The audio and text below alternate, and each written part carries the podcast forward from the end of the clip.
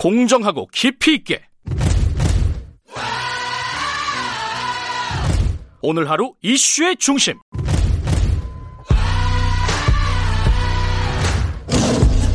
김경래의 최강 시사.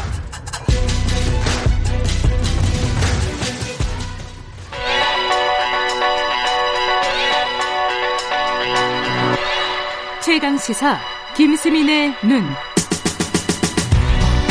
네, 김수민 시사평론가 나와 계십니다. 안녕하세요. 네, 반갑습니다. 일본 얘기 하신다고 그 아베 총리 사임하고 어 일본 얘기는 좀 어려워요 저한테는. 네, 음, 그 마침 지난주에 또 더불어민주당이 신임 당 대표를 뽑기도 했는데 예. 양쪽 나라 정치를 좀 비교하면 이해하기가 좀 쉽지 않을까. 어, 그거 재밌겠네요. 네, 여권의 한일 여권의 구도 비교 음흠. 이렇게 보시면 될 것 같습니다. 비교하면 어때요? 일단 뭐 최고 지도자부터 비교를 해야 되나?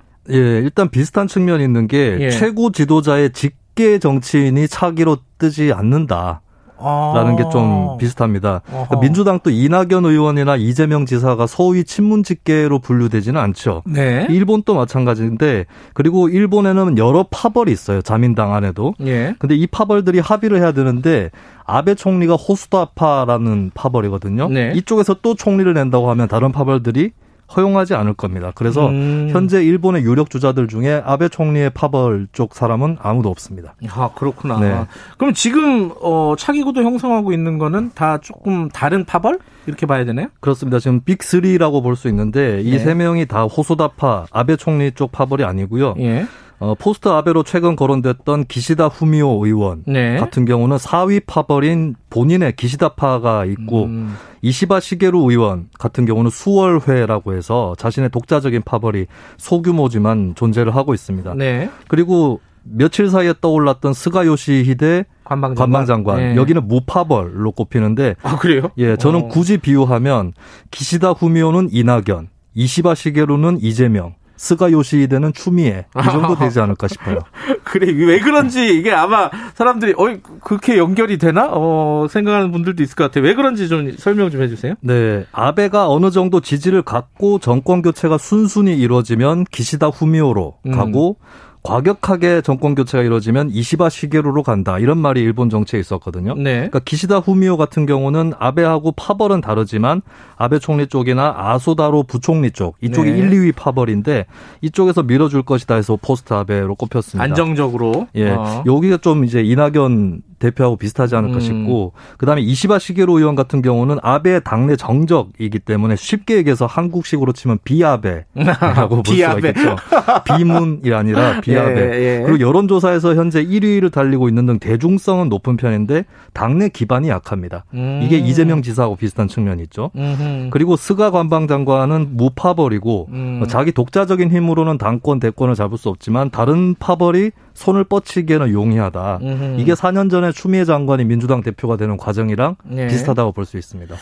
그러면 그 이시바 시게로 의원이 아베 총리하고 가장 멀다 네. 이렇게 볼 수는 있는데 그럼 가장 가까운 건 누구라고 봐야 돼요? 이게 좀 언론에 등장하는 기사라든지 또 음. 출연하시는 음. 분들 의견이 좀 갈리던데. 그래요. 음. 예, 한간에서는 뭐 기시다 후미오보다는 스가 요시히데가 더 멀다 아베로부터. 음. 네. 근데 저는 그렇지는 않다고 봐요. 왜냐하면 이제 이시다 그 기시다 후미오 같은 경우는 보수 본류라고 해서 예. 전통적인 보수에 해당하는데 아베 총리는 보수 방류입니다. 네. 좀 신보수 쪽이라고 볼 수가 있고, 예. 예 그리고 이제 아베하고 스가를 비교를 해보면 둘 다 국가 권위를 민간의 자유보다 음. 중시하고 또 복지 정책에서는 소극적인 편이거든요. 네. 근데 이시바 시게로 같은 경우는 이제 복지 정책에는 소극적이지만 민간 자유를 더 추구한다라고 네. 해서 이제 아베에서 제일 멀다고 볼 수 있고, 근데 이제 기시다 후미오 같은 경우는 다 절충이에요. 음. 네, 당론에 따르겠다라는 식의 태도가 많기 때문에 결국에 아베와 노선이 가장 가까운 것은 스가 요시히데다. 저는 그렇게 봅니다.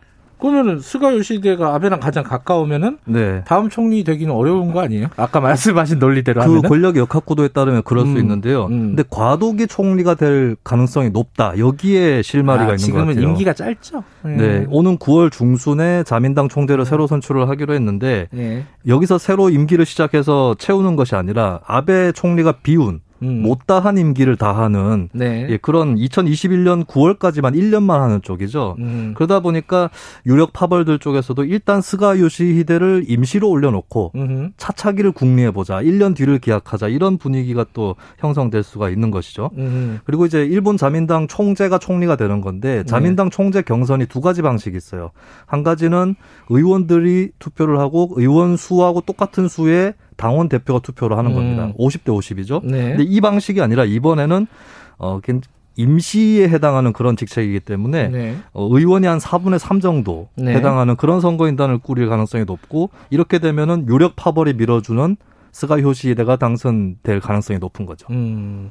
어쨌든 이번 선거는 과도기 총리를 뽑는 거고 네. 그 다음이 이제 더 중요할 수 있는데 뭐 우리는 뭐 잠룡 이런 얘기 많이 하잖아요. 그렇습니다. 거기도 그런 게 있어요? 네, 일본에도 비슷한 그런 주자들이 있습니다. 대표적으로 네. 고이즈미 신지로 환경상, 아, 고이즈미 주니치로 전 총리 아들이죠. 아들이죠. 네. 네. 국내에서는 펀쿨 색좌라고 알려져 있는데 뭐예요, 그게? 기후 위기에 대해서 네. 펀하고 쿨하며 섹시하게 대응해야 한다라는 네, 그런 표현을 써서 어. 펀쿨 색좌라고 인터넷에 검색해 보시면 보실 수 있고, 있을 네. 겁니다. 근데 차기보다는 차차기가 유력하다는 평가가 많고요. 젊죠. 음. 예, 그리고 고노다로 방위사 이상 같은 경우도 이제 어 차기 주자 중에 한 명으로 꼽히는데 네. 이번에 네. 과연 그냥 나올까 이런 음. 의문이 있습니다. 그리고 여성 주자들도 있는데 노다 세이코, 오부치유코 두 음. 여성 의원이 있는데 이 사람들은 어 적극적인 복지 정책을 추구하는 진보적인 또 그런 음. 인물들이 여성 주자로서 일본 정치에 존재를 하고 있습니다. 근데 이제 누가 되느냐 이게 사람들이 이제 직자적인 관심이긴 한데 우리랑 관계가 그 다음에 어떻게 네. 바뀔 것이냐 이게 중요한데